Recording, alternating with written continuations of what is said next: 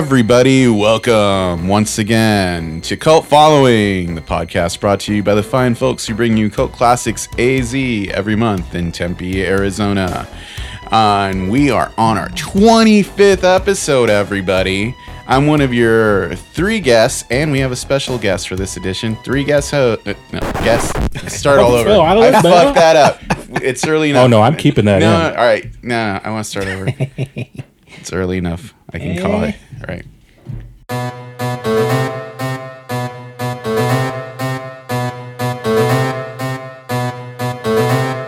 Hey, hey, hey, everybody. Welcome to Cult Following, the podcast from the people who bring you cult classics AZ every month in Tempe, Arizona. I'm one of your three hosts for this, our 25th voyage into cinematic discovery, and we have a special guest today. But before that, I'm Victor Marino along with Adam Rukowski Hello. and Kirby Nelson. Yes. And our special guest host for this episode is Brian Polito, Hail Satan. the creator of Lady Death, We're not going to make it out alive. If we're La lucky. Muerta, which we'll hear about, and the director of The Graves, which is part of the After Dark Horror Fest. Shot in Arizona. Yeah. So we're going to be talking about that and many other topics because our grand overarching arc for this episode is horror. Just in time for Thanksgiving. That's right. There's nothing scarier than Thanksgiving. Ah, you beat me to it, you bastard. One day it'll come out. Thanksgiving. Keep praying I know. Day. I'm still kind of amazed uh, that we haven't had too many Thanksgiving themed films. Actually, we're gonna have an article this week about some of our favorite uh, Thanksgiving films in general. But uh, before that, we're gonna talk about what we've been watching this week of late since our last edition. Yeah. The thing that's kicking my ass, if you're asking, is The Leftovers on HBO. It's in its second season. Mm-hmm. And uh, what I enjoy about the show, it's, it shows on a Sunday. And I just get so icked out and freaked out and bugged out. But here's the disclaimer. You either have to be on the Damon Lindelof train or not. So I Damon, was about to say that. So you know, with Damon Lindelof was one of the writers slash creators on Lost, and you have to sort of be comfortable with the ever-present ambiguity, the non-resolution of story topics.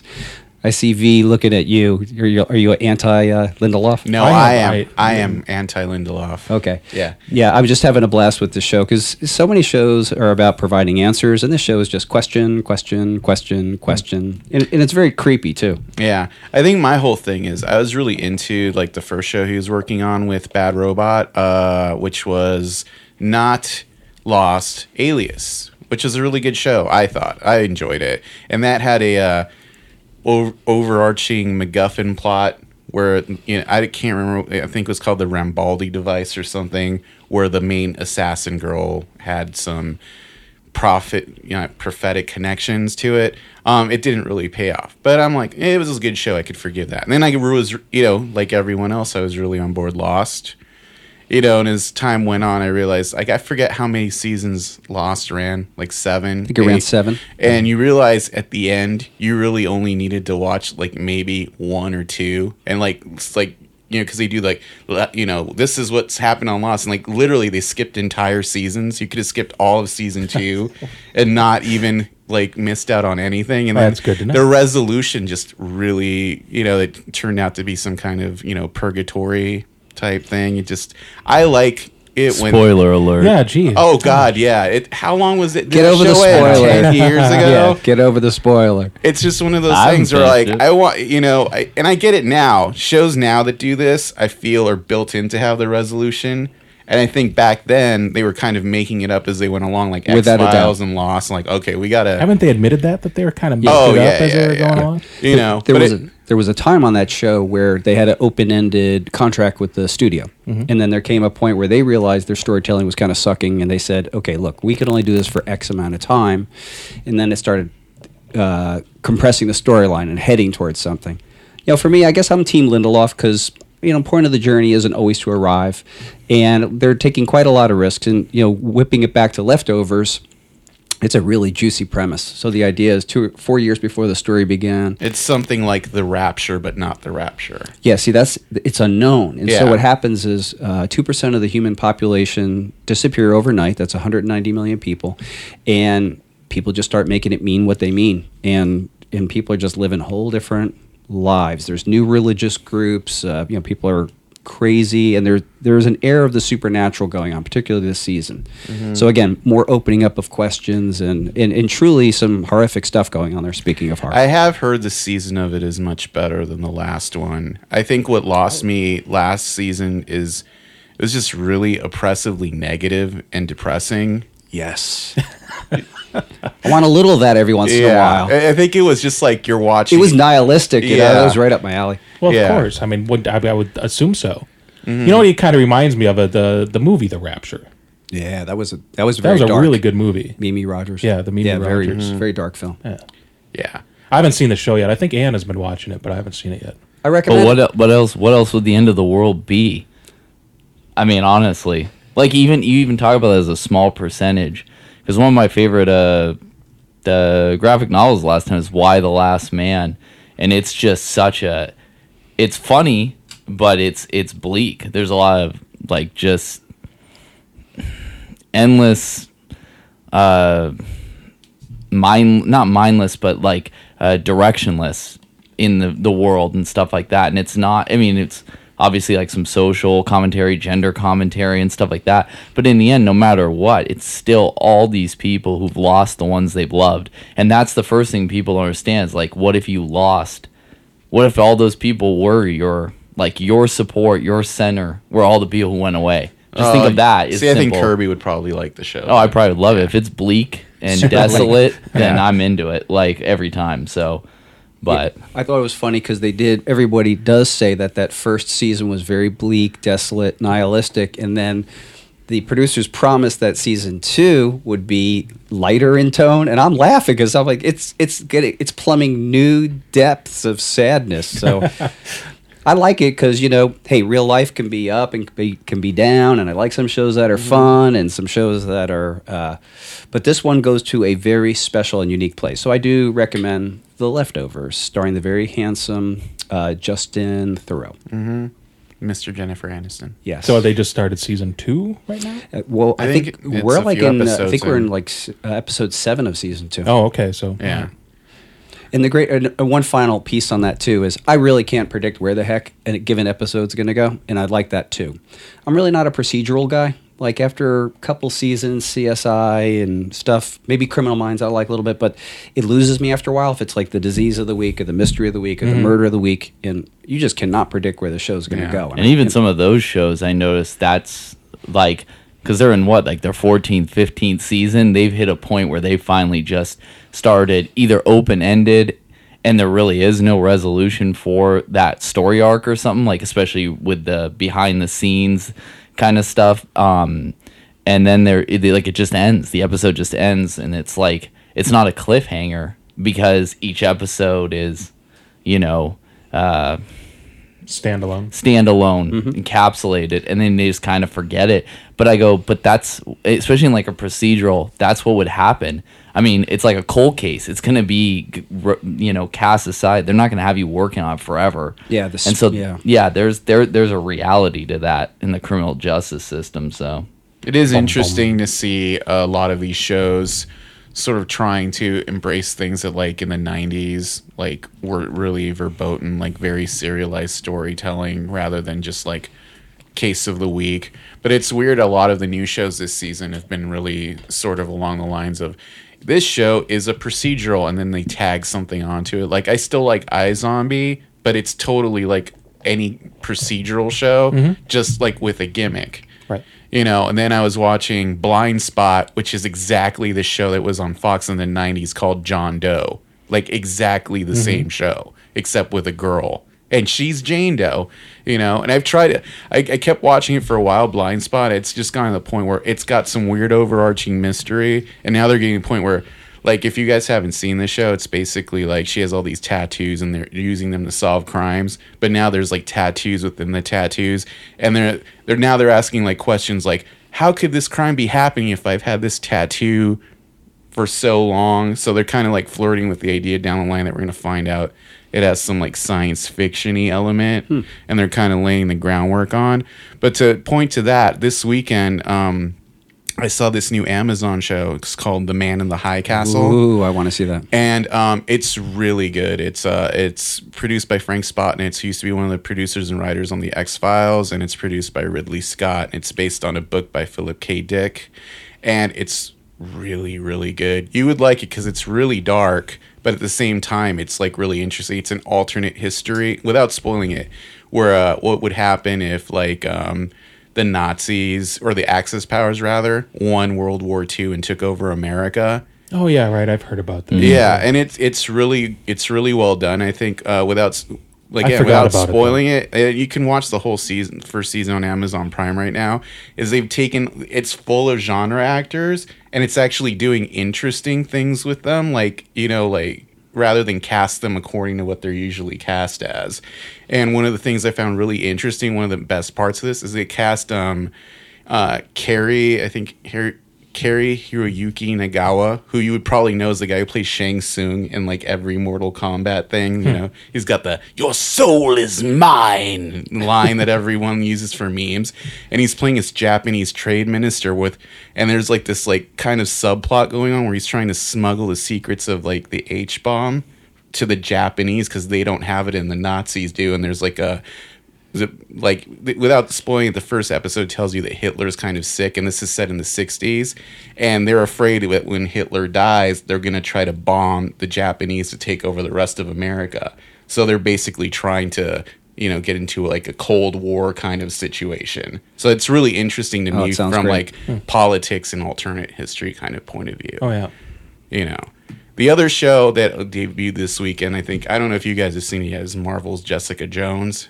Oh, Anne's watched the whole thing already. Yeah, and that it's it's a good show. It's it's different. It's not like like Daredevil or anything where they don't really go out of their way to make, make like she clearly has powers, but they don't really play it up at all, and it's more like a noir thing. But then there's like this weird undercurrent because I was talking to this with Ruby. It really bothers me, and it, I'm sure it's present in the comic where like basically um, the main villain, David Tennant's character, he's got um Kilgrave. Yes, he has psychic powers. In the entire show, it's like played up that he's used these powers multiple times as a rape kind of scenario. Yeah. And that is like the whole kind of underlying thing, like, you know, rape revenge kind of thing going on, like I spit on your grave sort of thing. And it's really like surprisingly dark. Like if this was like a, a movie, I would probably rate it like R or slash NC seventeen almost. There's no nudity, but there's a lot of like dark elements in there. It's really well done, but I, I was like, whoa, did not expect the show to be going in that direction. Yeah, that's kind of that's the premise of the pretty close to the premise of the comic. Kilgrave, and she had a had it out, and it was a life changing event for her. but yeah, it was like well directed. Like, um, eh, I do kind of feel like it was too long, and that's the that's the danger of like these TV shows, where and since they're designed to be binged, where it's like two less hours would have been super perfect. You know, As Um, opposed to uh, Ash versus the Evil Dead. I- I, can't get enough of it. You know, I think it's really smart the way they're doing it because they're like what four or five episodes in. They're- Four, yeah. yeah. and there's like it, I can't say there's been a bad episode yet. Right. It's like you're getting just enough, Mm-hmm. and like when it's done, like I'll be able to watch the whole thing. Like oh, it's like a little movie. Yeah, I was I was talking to a friend of mine yesterday about that. That I once it's all done, I I want to like put them into Final Cut and just compress it into like just one movie. Yeah. because it would it would fit perfectly all together. You know. Well, I like how they're like intro. Like I, I guess we can probably you know people have been watching you know listening to us know we've been kind of serializing it a little bit. Um, I they're- still haven't seen it. All right. Well, letting I won't. know. I, That's what I I'll was say looking over at they've Kirby. introduced a couple of elements from the movie in the last episode that I thought were really clever to tie it in. Like, oh, now this makes sense, type thing. Mm-hmm. And I was wondering before, since there's multiple protagonists, when they were going to tie them in together. Yeah. And they're doing a good job with that. Yeah. Yeah. They're not rushing it, but yet again, they're not you know taking their sweet time about it. Things are starting to kind of connect better. Yeah. I haven't seen it either, but I totally look forward to binging on it during the holidays. Yeah. The Man on the High Castle and Ash vs. the Evil Dead, right up my alley. Um, as far as movies, I you know I've watched. I'm going to try to go through this really quickly, so you guys can do too. Um, I watched this new horror movie called Amnesiac. It stars um, Wes Bentley and Kate Bosworth. Uh, very misery ish. Um, I wouldn't say that it's good, but it's on Netflix, and if you've got a couple hours to kill, it's all right. like cleaning the house background kind of thing. Yeah, it's. I expected it to sort of be better, and it isn't. When you said Wes Bentley, that's just right where I go, pretty much. Yeah. Um, I watched this uh, documentary called "I Am Thor" about John Michael. oh, you Thor. watched it. I, Yes. I'm still waiting yet. Um, yeah, it's on VOD. Right, I. Um, oh, I know. yeah, I really kind of was hoping it would be a lot better. Oh, it's you know, it, it's not like Anvil, the story of Anvil, or Decline of Western Civilization, or anything. It's Yeah, I just didn't like expect that. It's kind of just like this guy was kind of niche popular, and Right. then he got kind of full of himself, and then the rest of it is kind of following him through the years as he struggles with. Oh, his- so the musician Thor. yes, Yes. Yeah, like rock From and roll nightmare. Yeah. yeah, he Yeah. mentions that. It mentions Rock and Roll Nightmare. There's like a part in there where he mentions he was going to be Thor in Adventures in Babysitting, but Gomer Pyle took it away from him, and they had to pay him off. Whether that's true or not, I don't know. That's that's one of the things. The whole movie, um, or documentary rather, he is a very unreliable narrator. Like it talks to the bandmates like he's cheating out of money, and then he, he lies about why they're not continuing with him. He keeps, and it's just like, and he goes through a lot of hard, hard stop or you know hard knock life rather. I would say It's if a you- hard knock life. For Thor. Pretty much. That's kind of like the whole thing. You know, he goes on tour in Europe and nobody shows up. That kind of Have, shit. have you ever seen Driver 23? no. I would have to recommend that. Any anyone here seen Driver Twenty Three? Uh, it's it's a documentary about a gentleman that's that lives in St. Paul, um, my old stomping grounds, and uh, it it sounds very similar to what Thor's life, how it how he maybe put himself in a position of uh, personality of like becoming you know Thor, and it's like why isn't why don't people understand what I'm trying to do and what I'm trying to be?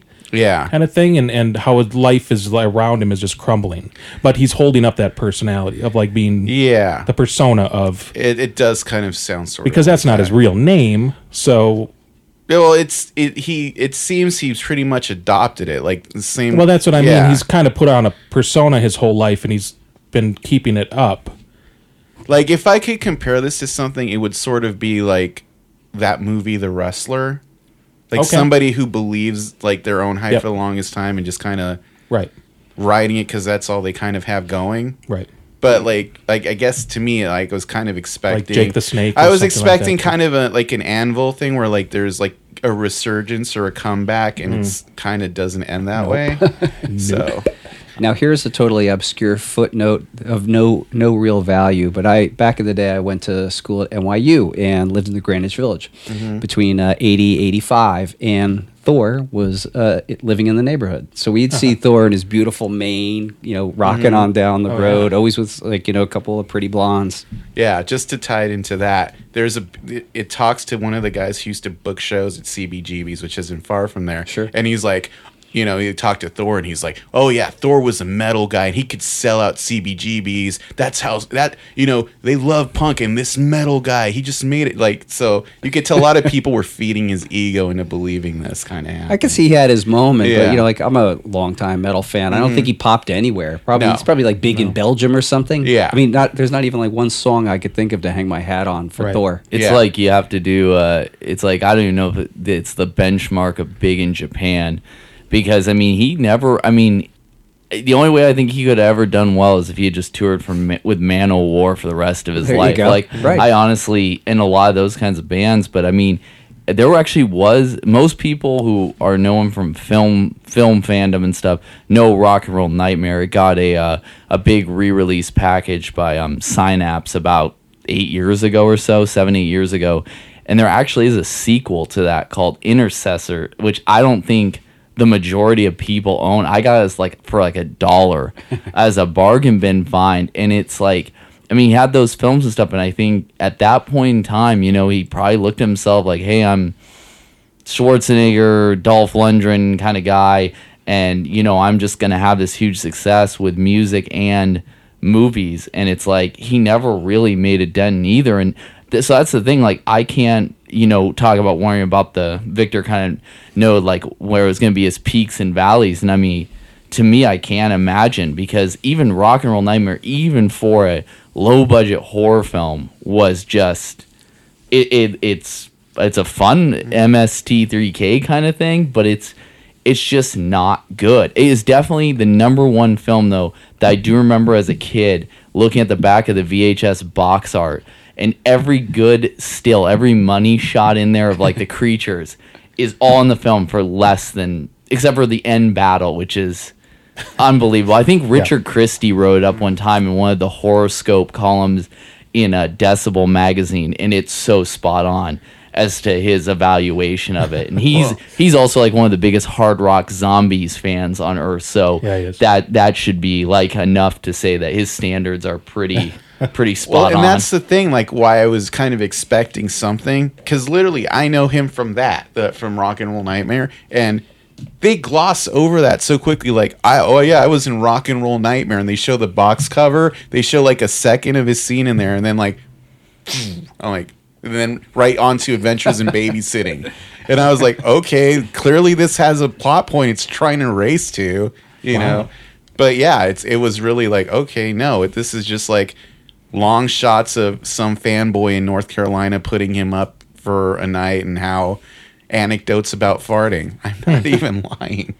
So yeah, anyway. Yeah, the opposite That's of just- the, the Anvil documentary, which was tremendous. They caught them at the right time, and Yep. you know these guys really do have a pedigree. And you know, Yeah. But that's the difference is that Anvil was always it's not like the hype machine, it's that they just never stopped working or doing what they were doing. And if he had done his own thing, I mean I think that there is a purity, um, you know, you can put stock into something that believes in itself, believes in themselves and stuff like that. I think bands that there's plenty of bands who've been touring Yeah. 20, 30, 40 years and they just they don't it's always been their thing um because there was a great one i always think of a few years back that was on the band pentagram Oh, And yeah, Bobby yeah, Lee, yeah. and it's called last days here and it's Yeah, that's know- a really good documentary too. And again, much better than this. oh one. wait Yeah. much much better but yeah, actually, they're probably very contemporaneous. Where it's kind of like, you know, in the sense of like latter day rock star going through a lot of delusion because apparently he has a lot of health problems now. Thor does because he had a stroke and Wow. he's blind in one eye and everything. But at the same time, I thought uh last days w- like you really felt for him and i don't really i didn't really connect with thor in this thing so anyway that's much more in-depth review than i thought i would end up doing No, I So appreciate it's it. probably more of an evaluation than that film was i mean or that documentary yeah so that's I- why that's why I was kind of trigger shy on on Yeah. uh, renting it. So Yeah, I, you know, it'll be, end up on one of the services soon enough, I guess. And we'll go to you really quick because I think we both saw this movie, Mockingjay Part Two. oh yeah, no, yeah, we saw it over the weekend. And what did you think of it? Um, I have closure. Mm-hmm. I liked part one much better, yes. Um, but that's basically how I feel. Is I have closure now. Mm-hmm. I mean, you know, the, the book's closed. Yeah. Um, my my whole take on it was basically like, uh, you know, I haven't read the books, and Ruby had, and she said everything in there is in the book. I kind of just even the weird ass ending that I thought was not good.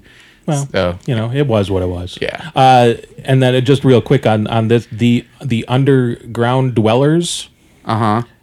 Ash versus Evil Dead. It's the same design. Totally. It's the same design. Yeah. So um, it has the mutts. These two are just- All right. Slow down, basically, like we're the No, only that's ones who get it. We're the only ones who basically. Um, there's a monster on Ash versus Evil Dead called Igos. Right, a He's a demon. recurring demon, and the mutts in uh, Hunger Games Part Two, Mockingjay, uh, or Mockingjay Part Two, are the exact same design. That's like the exact same Yeah. thing. We but like, who made it both of them you should look they're it probably Yeah, both think I looked ADI or something. But basically, this was uh, part Mockingjay Part Two is directed by um, Francis Lawrence, who also did I Am Legend. Yep. very Oh, yeah, similar. yeah. So any Oh yeah, those bad guys in I Am Legend. Don't get me started. Yeah. not good. Goofy. yeah. Golem. yeah, Well, I think the fights. Basically, there's this fight scene in Mockingjay Part Two, which is kind of like the highlight of the movie. And I'm pretty sure it only works because when you see them fighting them, they it's the person, but they did really good CGI and the CGI doubles. Um, but it's that whole scene. It's like just like the sewer fight in Aliens. So exactly the same, down to the beeping, boop boop boop boop boop. You know. Anyway, um, so yeah, keep you, you you take over now, Adam. I went through my whole list. Uh, yeah, so I saw uh, Entertainment. Have you heard? Uh, are you familiar with Neil Hamburger? The Oh, I saw the? I saw the trailer for that. It looked very And I was like really- absurdist humor. I was really excited about it because I love just how terrible his jokes are. Um, it's it's like they just kind of they they had access to a camera and decided to shoot a movie. Nothing really happens. Um, not like in the Seinfeld good kind of way, but just nothing really happens. They just kind of follow him around. I mean, stuff happens, but it just kind of it just does things but there's no there's no uh, story there's no plot there's um but i mean what else would you expect from neil hamburger i guess and it's not well they do call him neil but they just call him uh, the comedian in the credits so John C. Reilly is in this too, right? there's there's a lot of split second cameos in it Yeah, john C. Reilly probably it's the has same people who did Tim and Eric's awesome show and all those kind of. Okay. Yeah. Um, but yeah, John C. Reilly's probably has the longest cameo in it. Um, a couple other people show up, and you're just kind of like, well, whatever. I don't, I don't know what this, what purpose this movie had. just yeah. Really, it just was just, just kind of there. I was somewhat disappointed. If anything, if you like uh, Neil Hamburger's stand up, they show a lot of stand up routines um, and audience interaction and stuff like that, um, which is all it's all staged. There's nothing um, that's like of a, a live or, or, you know taken from that. Um, you know where it's on the other foot of what was that that uh, that Road Hard with um, Oh, the Adam, Adam Carolla. Carolla film. Um, I actually like that a little bit better than Entertainment. It does seem like there's a lot of these comedian traveling movies. That seems to be the way they kind of get their foot in the door. yeah. Yeah. and it and it was a sad movie too. I mean, I, that's that's the other thing is is pretty sad. It's just you know a guy who's just down on his luck. He's the and he's trying to go from city to city and and they tried. Uh, I, I think there was something about him trying to reconnect with his daughter, but it had but really there is nothing about that in the film. So it's like okay, Neil Hamburger is like a persona. So is he just fucking with us? You know, It- in like an Andy be. Kaufman kind of way. well, you know? that's always how I took his characters. Right, right. But I thought there'd just be a little bit more to it, or um, at least a little more kind of kind of gravitas toward it. Well, Um, maybe like him and Thor should do like Laurel and Hardy. Oh, that would just so throwing great. it out Oh my god, That that, would would be, be- frightening. awesome. Um, absolutely everything, directed by Terry Jones, uh, starring um, oh Simon Pegg. Oh, I don't think I'm familiar with this at all. and this is a VOD thing that popped up, and I'm like, oh, what is this? Uh, probably one of the better Simon Pegg films that have kind of come out recently, and they just you know kind of thrown to the wayside. I don't know why this wasn't in the theater. I don't know where it really originated from, um, but it, it popped up on VOD, and I watched it. It reminds me a little bit of uh, Bruce Almighty, where Simon Pegg's character. Uh, gets um, the the power to do absolutely anything that he wants, uh, based upon the what was the um, the the satellite not a satellite but the uh, Voyager that we shot up that had you know the little greeting and all that stuff. oh, the- V'ger. gets discovered by a race of aliens that are in this ship, um, who are all voiced by the surviving members of Monty Python. oh. And they say, "Oh, you know," and then they're kind of laughing because they they find these all the time from other planets, but they think of themselves as like the the higher beings, and they say, "Well, let's test this planet, see if they do ultimate evil or ultimately good things with this power that we're gonna randomly select somebody on Earth." Mm-hmm. So they give it to Simon Pegg, and then hilarity ensues and you know stuff happens. Um, it's not fantastic. It's not great. I stuck through it just because of the Monty Python Terry Jones thing. Um, but I, you know, I'm really shocked I haven't heard anything about this. Like Yeah, I would too. assume like the Monty Python thing would get it some press. and it you know and I was kind of reading up on it because I didn't know much about it either and and they've said this is this is definitely the last time that you'll ever see the surviving members all of them um, working together in a film even though you only hear their voices because the aliens are you know these CGI things Gotcha. whatever but um, don't go you know running out the door and seeing it like right away but if you just have like nothing else to do it's not bad It's not exactly, but it almost kind of sounds Hitchhiker's Guide. It does kind it, of. it had a little bit of that feel to it as well. Mm-hmm. Yeah. Hmm. Just because, you know, the whole universe thing, whatever. Uh, and then last thing I watched the documentary on, uh, let's see, Drunk Stoned, Brilliant Dead, the story of National Lampoon, oh, I've heard. I've heard a see lot. Yeah. which was, that was good. I mean, I didn't know much about the history of the magazine and the people, but it was, yeah, it was Is, good. is this like one of the newer documentaries that has like animated kind of stuff going on, or is it more talking heads? No, it, it, it is more modern. Okay. Where they do kind of have the pages that come to life now Okay. and again, or, you know, are part of the, yeah, like animated, Mm-hmm. partially animated. When I was a high school kid, I loved getting National Lampoon because it was my only shot at seeing you know nice, robust boobies. Oh, yeah, boobs. boobs. Oh, they take a lot of time discussing the boobs.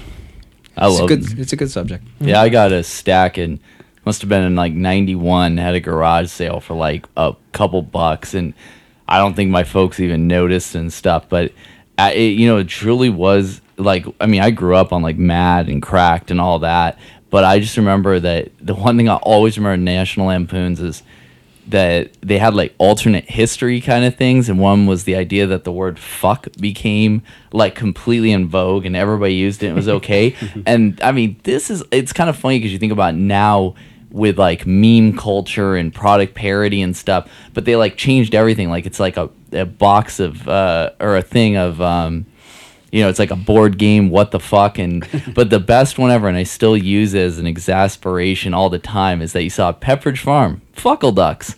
So all the time, it'd always be, ah, fuckle ducks. You're like, what the hell? But it's all from National Lampoons. I mean, there was some unbelievably great humor in that. So I've been meaning to Oh, watch yeah. that one too. I saw it pass by on my Netflix. I'm like, gotta add it. There you go. Do you have any Kirby, or should we just segue? Um, I just got a quick couple. The um, I think you guys already talked about, it, so I'll keep it brief. I finally saw the final girls, and Oh, yeah, yeah. um, I, I pretty much your guys' assessment. I feel the same way. It, it- I, I the one thing I will say is I was a fan of uh, Midnight Movie, which was released in like 08. and it to me it's basically the same idea with more of a comedy twist. Um, it did work. I like the cast. I enjoyed it. I just didn't love it. I was really hoping I was gonna love it Yeah. because I just just really wanted to, but it just wasn't there. Um, I did. I I catch a lot of stuff in the dollar theater, so I finally saw uh, Black Mass Oh, how with the uh, Johnny Depp's portrayal of uh, Whitey Bulger, uh, the leader of the Winter Hill Gang, and you know one of the FBI's most wanted until he was caught. And it's um, I will say this. I mean, you know, it's procedural as we kind of mentioned already, but it's it's you know biography. It's it's well done. But I will say, you know, I I don't see much that I enjoy Johnny Depp in anymore. But man, is he scary as hell! Like as Whitey Bulger. I mean, there's a couple scenes that are genuinely kind of unnerving. Like you could feel the tension in the uh, in the uh, in the room. So I I really enjoyed that. Um, Even the previews, he looks like he's all in. You know. Oh yeah, Depp. he's one hundred percent. It it's got a great supporting cast, um, and it's one of those ones where you just really realize like how bad things were. Like it, it's a really uh, well done recreation of the environment, not just by set pieces, but by realizing how things worked back then. Um, I'm a big true crime buff. I have been since I was a kid and stuff. More on the serial killer kind of side, but I do love the the mob and like the true crime stuff uh, in that respect. And it was, um, like I said, the biggest biggest selling it was his performance. So I mean, if you like him or you're interested in true crime, I mean, it's definitely um, definitely worth a watch. Like, Now, did you already know the story before going in? Uh, largely, I knew a good chunk of it. Uh, I had read a lot. Of, I mean, it was it was all over the news when he was caught. So anything I didn't know, it kind of filled in. But there were bits and stuff of, um, without giving a spoiler or anything away, like he had a son that passed away, and there's like you know you can kind of see that that's because he isn't like a crime lord in the beginning. It's it's his ascension. It's not in a good Goodfellas kind of way, even if it plays on bits and pieces of that kind of classic archetype, and it, he just very. Um, you know, you just kind of see how it works and how it's enabled, though, is obviously like the crux of the film. Yeah, I'm I'm interested in seeing it mainly because I know Jack Nicholson's character in The Departed is uh, kind of loosely based on him. Yeah. So Yeah, so it, it was good. Um, and just a couple quick more. I did finally see Trainwreck, still Um, haven't seen it. which I didn't even know until obviously the credits ran. That was a Judd Apatow film. Oh, I- I, I didn't know that. Like, I mean, I, I just thought of it so much as this Amy Schumer vehicle Oh, yeah, that's what because I thought too, yeah. it was like her big big film. Um, she's gen- I I like her comedy. I know a lot of people here. I thought she was super funny in it. It's it's got the classic Apatow sad happy thing um you know a little bit more genuine and stuff but it's good i love bill hader. He's one of my favorites definitely my favorite like snl of the last character the last maybe five whatever five seven years. And um you know it's good. It's just again it's one of those ones where it really gets good towards the end. It's almost two hours. The first hour it's kind of shoddy but then it really builds up well and stuff. Has better character development and growth um, so again, I, I definitely thought that one was worth checking out. I'm glad I went and I finally got to see it. Um, I think we talked about Scream Queens. I'm finally caught up. That's probably the only current show I'm caught up Yeah. on, and I still think it's just absolutely hilarious. It's really absurd. I'm I'm even though you, I'm glad they've just thrown all pretense of it being even remotely realistic out the window. Yeah. So I don't have that same kind of American horror story that they're actually trying to have a storyline thing. It's like no, there's a very loose storyline, but it, everybody, it's it's a dark comedy. it's not even It's not- self-referential anymore. I mean, it's gone full airplane. Yeah. Like they've hit a point where it's just like, I mean, unbelievable, and it, it's golden. It really works. Some of the blackmail material that that they used to threaten other characters, I'm just like they just must sit around and think, what's the most disturbing, weird ass thing I could say? Like I think there was a few episodes back. It's like if you do if you don't do this, I'm going to tell your boyfriend that you pledge yourself watching Dora the Explorer, and I'm like, what the. yeah, that one was good. I, there, there's a lot of good ones. Uh, the deaths are always fun. Yeah. It's enjoyable. Um, and then I've gotten cultured the last two weekends. Uh, Victor and I both saw Evil Dead the musical. It was Oh yeah, that was really good. my second time seeing it at Mesa Arts. It was it was very good. And then I actually yesterday um, finally got to see Toxic Avenger the musical. So I saw both were closeout shows for their respective runs, and um, I I you know I've always been a Toxic Avenger fan. I'm not a huge huge Troma fan, but I always enjoy it, and I especially love their ethos, the DIY and stuff. And the musical is really good. I mean, very very funny. Um, not as funny as Evil Dead, but still really enjoyable. But the cast that I saw it with was only maybe six people playing like 20 30 roles. Like it was unbelievable how many roles they played. Um, there's even a bit where one of the characters literally goes two face and plays two characters in one outfit. and i mean it just got like a standing ovation. So um, amazing amazing show. Really glad i got to see it so. Well, that, that's kind of the uh, uh, uh, almost like a tribute to Troma because you know they don't they don't support monetarily Yep. to really any project. So to have the six people take on so many roles is very that sounds yeah, very very endearing true. to me. You know, yeah Very Troma. very Yeah. very good So I guess now we're going to segue into our main topic for the evening. Horror. What it means to me. now.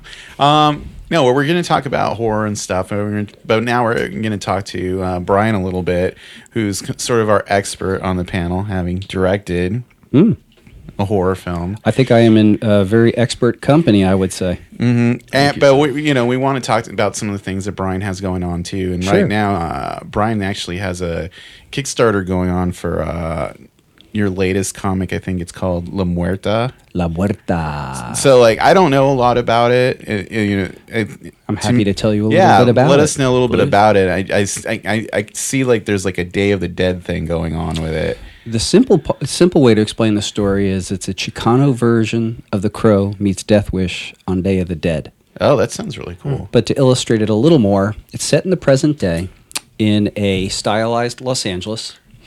And it's about a girl named Maria Diaz who's returning from two tours of duty in Afghanistan. And Maria is to be reunited with her family on Day of the Dead. And unfortunately, her fraternal twin brother is a bit of a screw up. And he has fallen in with an occult leaning crime cartel.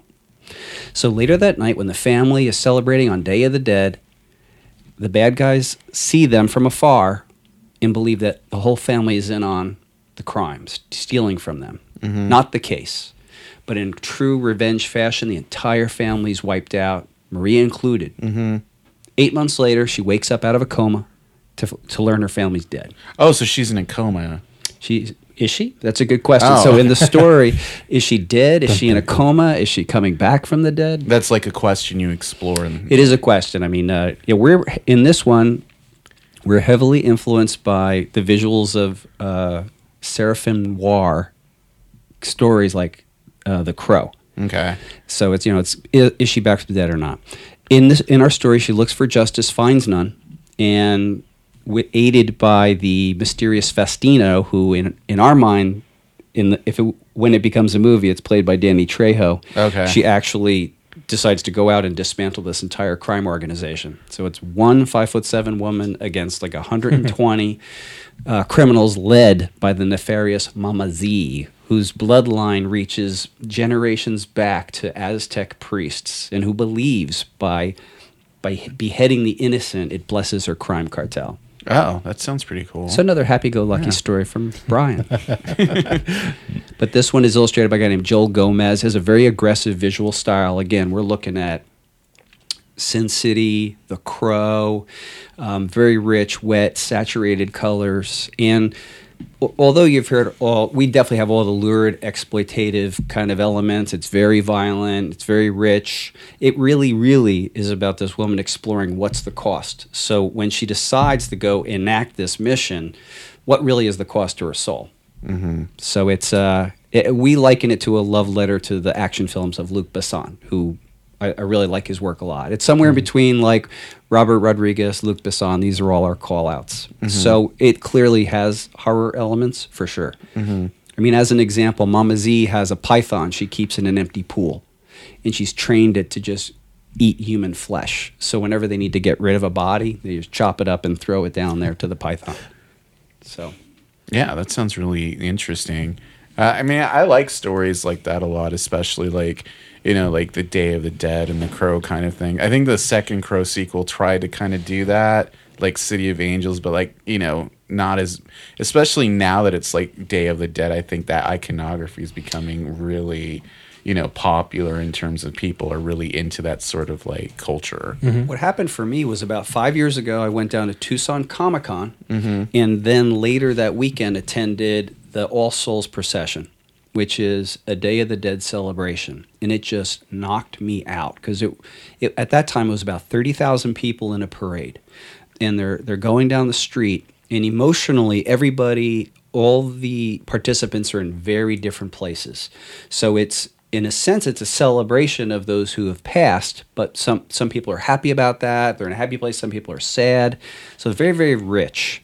The other thing that influenced La Muerta very strongly was pure revenge films. And for my money, if you go back and ex- have a pure revenge film experience, it's very hard to beat Death Wish. Oh yeah. So I looked at Death Wish and I looked at quite a lot of revenge films.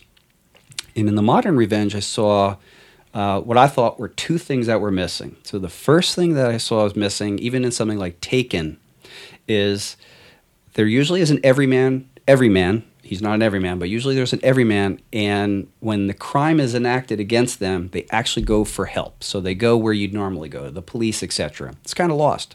And so with our gal, we wanted to do that, but we wanted to show that the police and everyone she goes to are also co-opted by like this. they're corrupt. They're corrupt. Yeah. This is a no way out circumstance. They're, they're in with the cartel.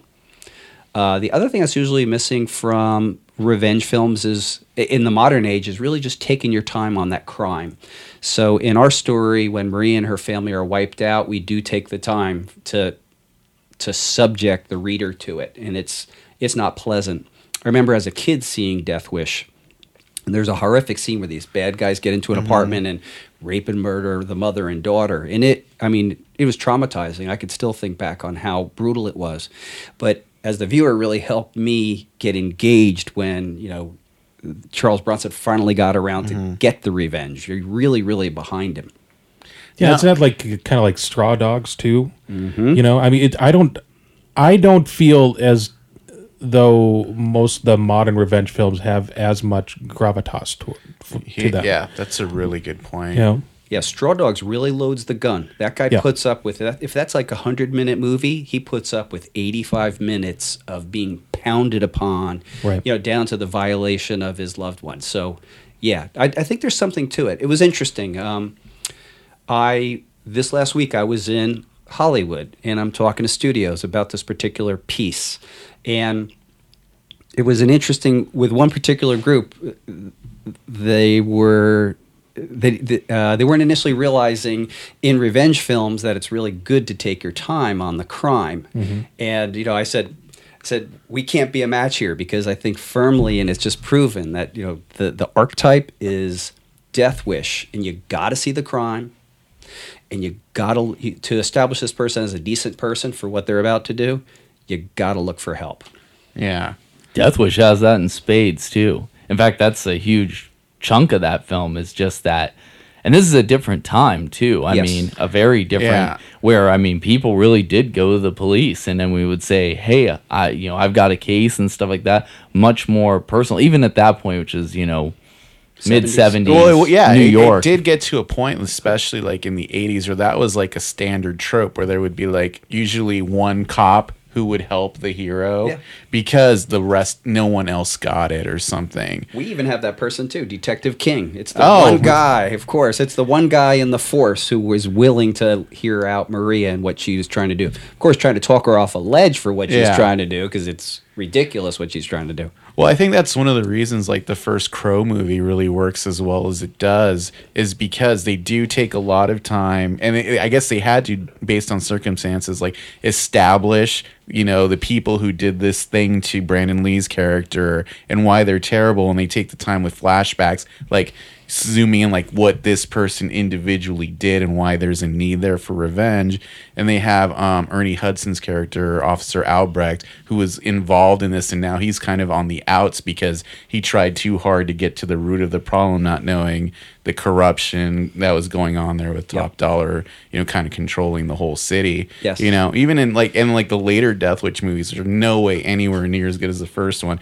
like the police like it gets smaller and smaller and they're just as corrupt and it's just kind of like crime town you know Well, yeah, that's you know, it's as if the the criminal act wakes the person up to the real world, which is just completely wrought with crime, and it's you're surrounded by it.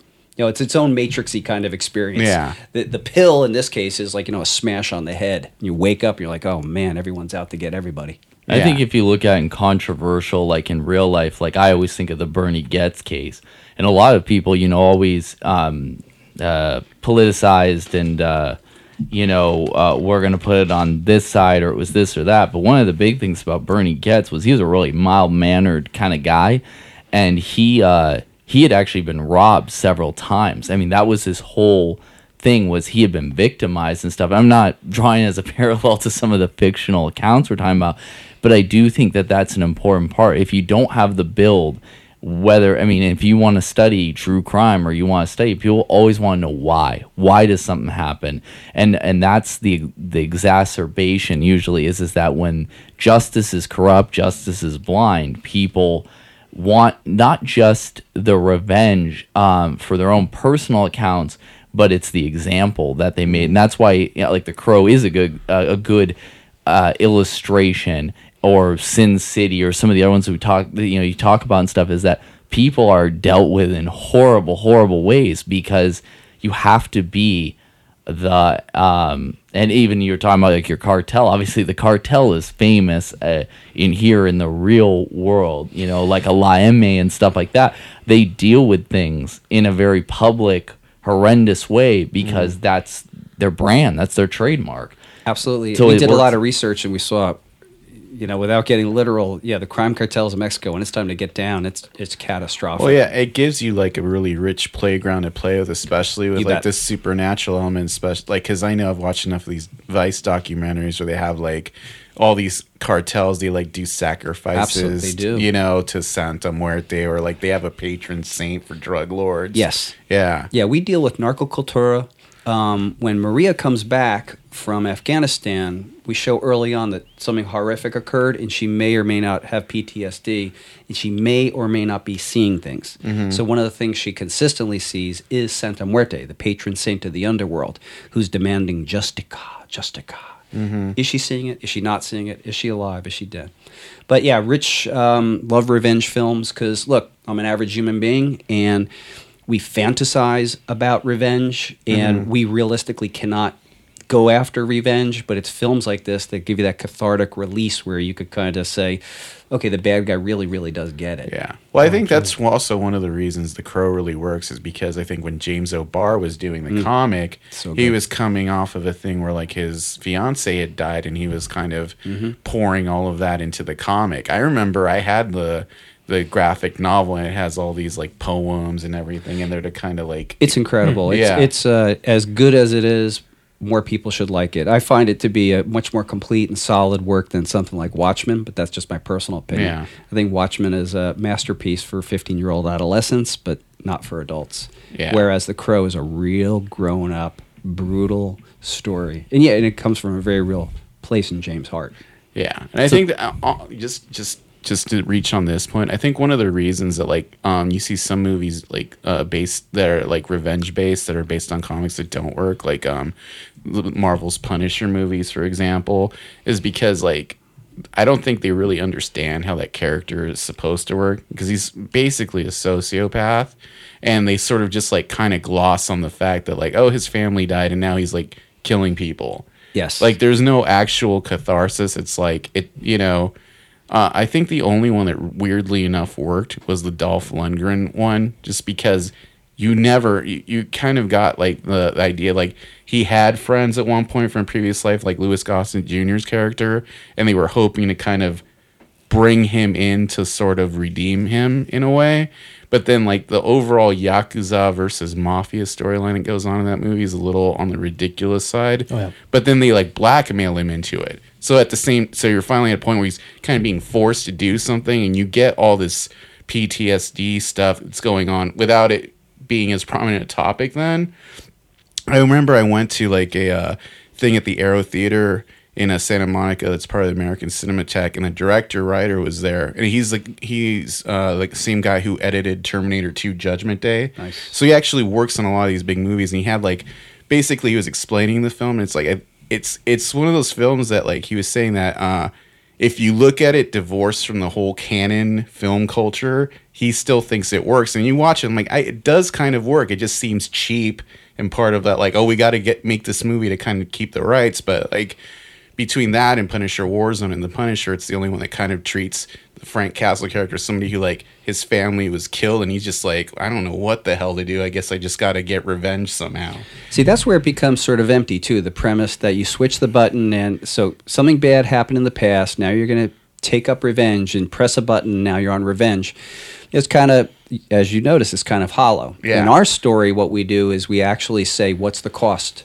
Like imagine, you know, again, five foot six, five foot seven woman who's going to try to take down hundred people. Midway through the thing, you know, she's really wondering, like, what what did I get myself into? Mm-hmm. So again, and we're dealing with an every person. She's not super heroic by any means. She's just clever, thoughtful, strategic, and she has Fastino to help her try to outthink this. But she does get in over her head. And that becomes interesting too. You know, with Punisher, who we all love and adore, it's like I'm after revenge, and well, that's your character development. and that's a big part to me always in these revenge films and stuff like that because you can go on different grades but especially with like loved ones and family like you're saying here in, in you know in this storyline i mean her whole family is she wakes up they're all they're, all gone. dead and a lot of people go well my my mode or whatever my um, you know I people would say if I have nothing left to live for if I have no family left uh, everyone close to me is gone you know I have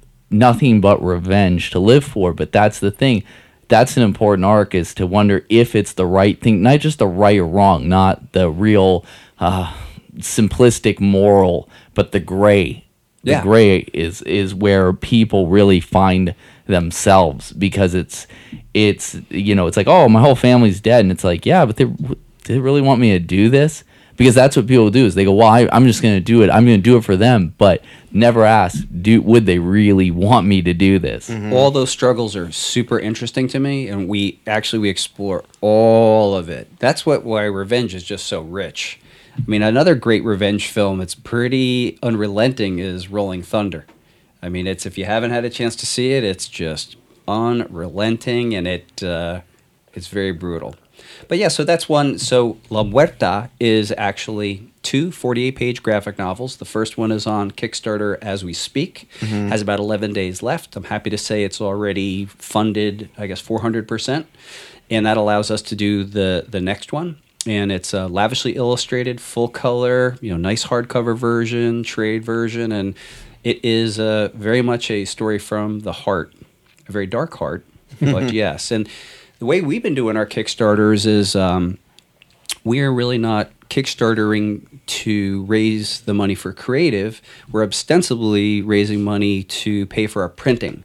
So by the time we get to our kickstarter the creative's done. So in this case i mean i think literally today we just sent La Muerta lettering uh, off to lettering where lettering is drafted so we'll actually deliver we'll close december 4th and deliver five weeks later we begin Oh wow, shipping. that's a really quick turnaround. So that's we've done three so far, and that's our turnaround. The fifth week after close, we ship. That's awesome. So is it your own distribution? Yeah, Okay. well, I've had a mail order company actually since December '91. Okay. and uh, not only uh, my own material, but we're also private shoppers for everything available in the Diamond catalog for uh, quite a few people around the globe, actually. So this was Kickstarter is just a blessing for us because uh, you know we already have the mechanisms in place, Right. And it's it's not always easy, but and it's fairly comprehensive, but it is what we do on a daily basis. So Right. yeah. yeah. That's your livelihood. it's our livelihood. So we take mail order yeah, very very seriously. Oh, you gotta. You gotta just keep people happy. that's like the fastest kickstarter turnaround possibly like out of all of them i don't i mean I, I, thinking that i'm still waiting a year and a half later on a few things Oh, sure, is yeah. uh Yeah, that seems and i to don't be- mean massive projects i mean something like Yeah. that where it should be Yeah, I've That's a great model. I, I think mainly like the things I've supported on Kickstarter have been like art books, and usually I like from the point, I, and I've supported a few movies. It's usually like a year until I see Yeah. Something. So I mean, I think it's a really good channel to help people, you know, who aren't part of like the machine of like bigger companies, Yeah. like you know, get uh, like a assistance from the people that they're directly marketing it to. Yeah, we saw it too. I mean, uh, I I saw Kickstarter as a way to connect directly to to the fan. You know, when one sells comic books through the comic book direct market, the margins are very different. So let's say let's do a hypothetical. We'll take a ten dollar comic book, let's say or 10 dollar graphic novel, and I'm gonna I offer it wholesale to the uh, distributor, typically at sixty percent off, and then another two point five percent for the shipping rebates.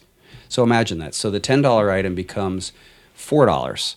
So that's the margin that you're beginning to operate on. So you you know when um, if you're a Marvel DC, you get better numbers. Being an independent comic publisher, judged a little harshly, um, less discount, historically less carried. If there's 2,500 accounts, close to 1,500 of those never carry independent comics anyway. Just historically don't. So you're really making it on about a thousand accounts. Anyway, Whereas conversely, on a Kickstarter, I could offer that same ten dollar book in a limited edition for Kickstarter at twenty bucks.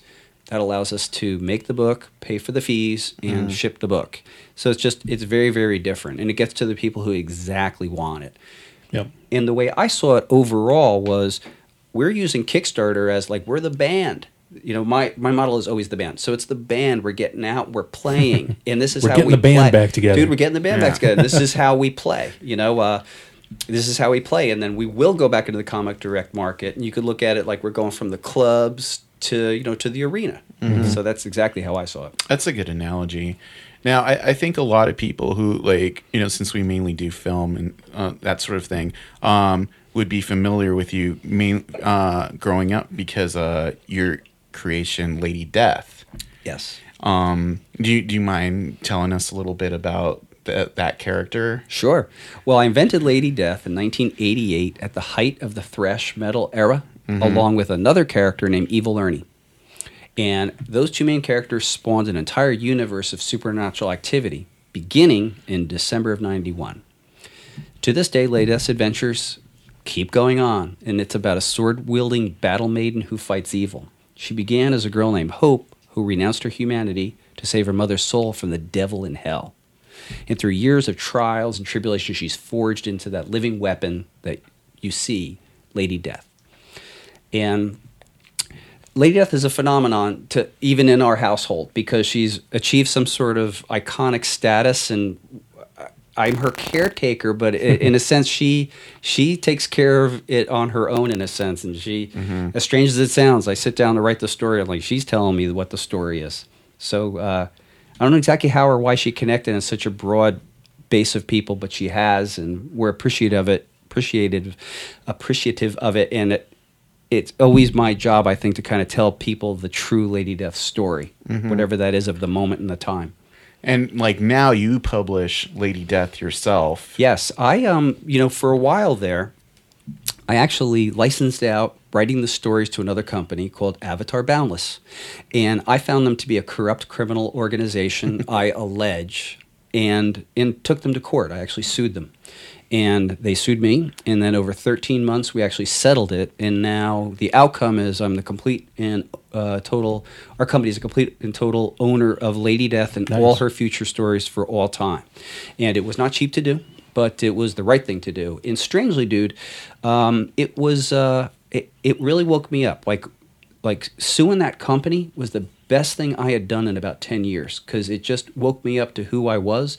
It's strangely, I think it was sort of just like wandering around kind of sleepy, you know, and um, I really, I got my, my sack back and it, it felt wonderful that, you know, it's high stress going through a lawsuit. Oh, yeah, yeah. However, it really was very invigorating, to be honest with you, more than anything. And you know, and that began the charge. And you know, the first new Lady Death came out in February. We shipped another one in August, and we have many, many planned. And we have three more just sitting ready, ready to go.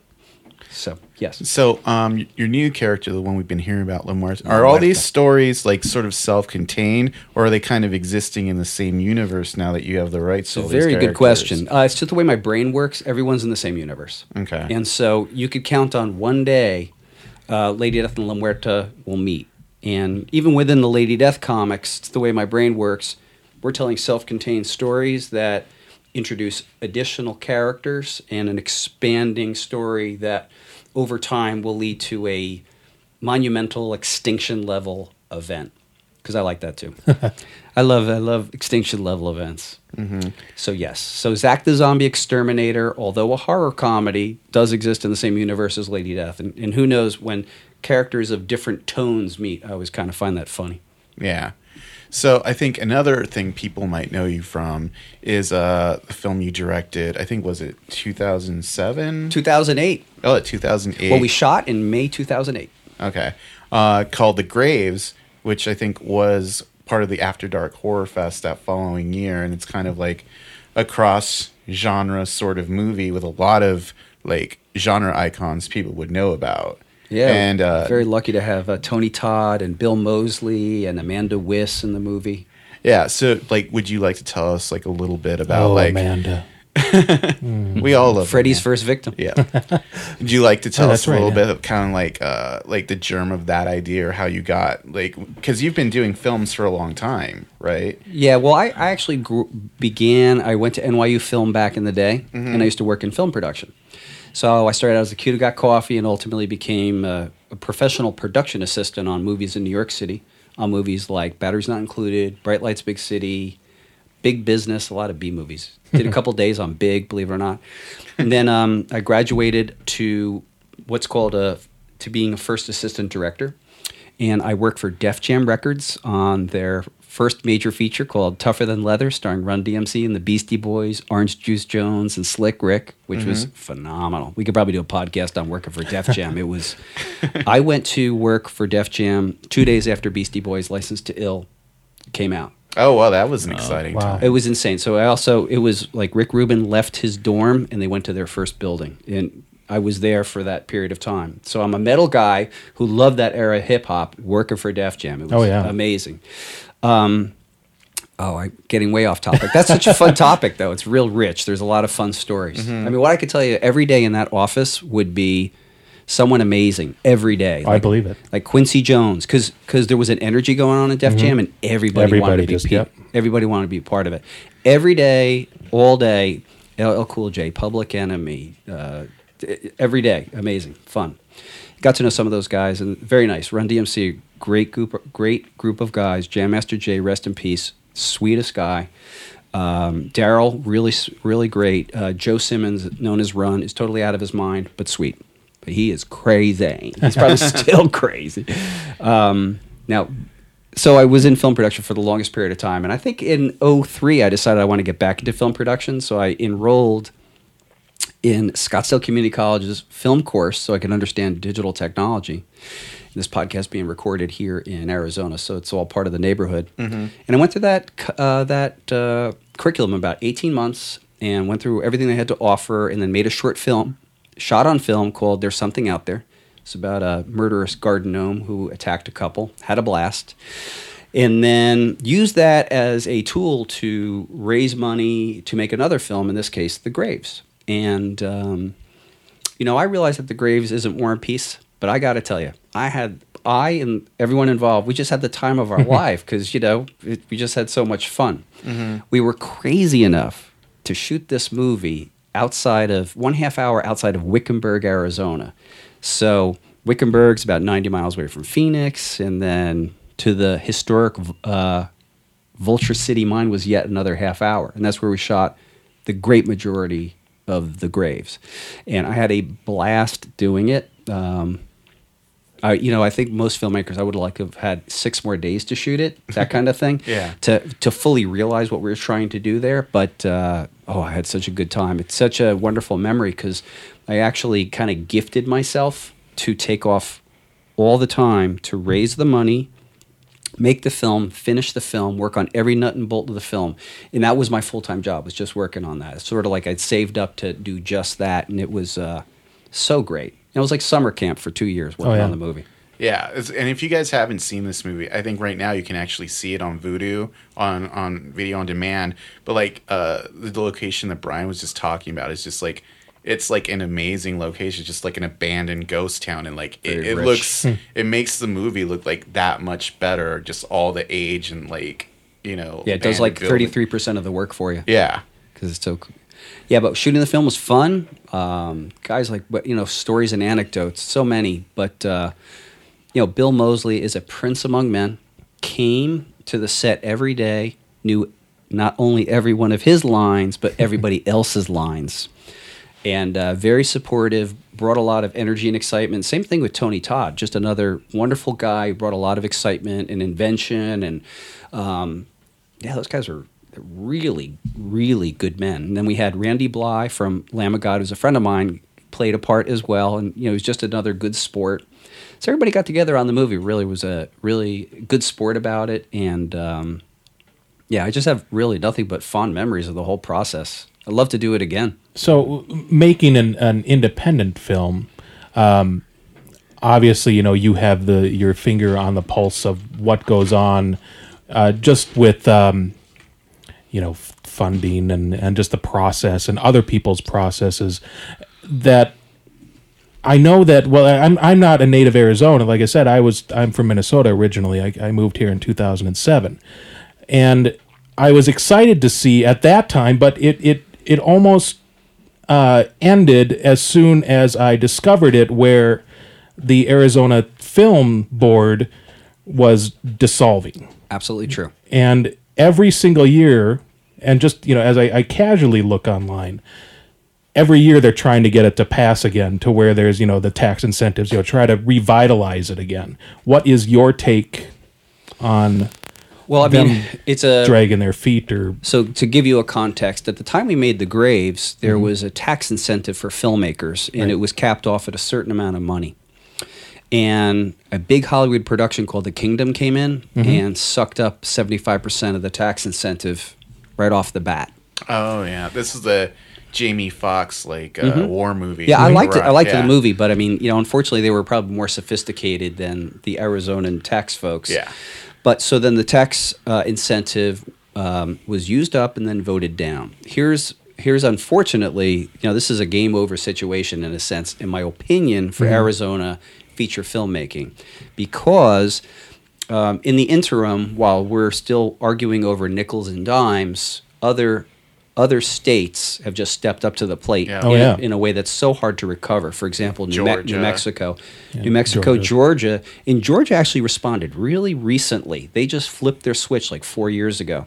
Um, and there's other places that are just bastions of production. Um, Tennessee is where all the um, uh, home network TV shows, cha- cable TV shows uh, are. But the places you mentioned, even Louisiana has incentives. So we're not so with it, unfortunately. I mean, uh, it would be amazing to shoot a film in New Mexico because of the assets they have. They have qualified, skilled personnel. They have studios, sound stages, and technology that's amazing. There's not a lot of endemic, and I'm not like I'm not bagging on Arizona, but it's kind of our baseline. There's not a lot of endemic technology here. You got to bring it in, and you do have to do a lot of trickery to kind of get what you want done.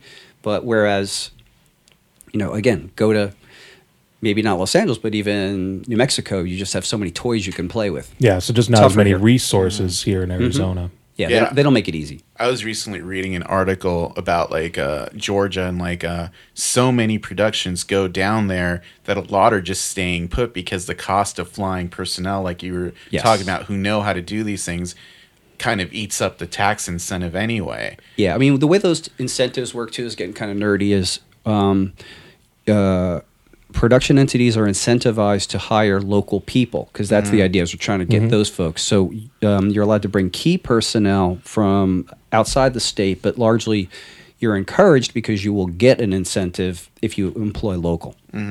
Yeah, for for for those of you guys who watch a lot of TV shows shot in Canada, this is why you see a lot of Canadian stars at uh, Yes. Comic Cons because they tend to hire. or yeah, uh, things like Dawn of the Dead remake. You know, you mm-hmm. saw uh, the great majority of the cast was Canadian. Remember, mm-hmm. Max Headroom was in it and stuff Yeah. like that. Yeah. Because I think they can only bring one or two Americans. If I I got that wrong, I think it's just one or two, and then you have to cast up there. Yeah, certain percentage or whatever Well, that's Yes. what most of them. I mean, the Canadian tax shelter is pretty much what has funded the majority of films, especially Oh, yeah. horror films and low a lot budget. of lot of movies we all like, Like- come from other like Oh. Pontypool, like the weirdest films. Oh, I, yeah. I I get knocked out that the government will put money up, or even like in Europe, same thing for the craziest movies that I want to see. Yeah, there's a lot of them. I mean, that's been the.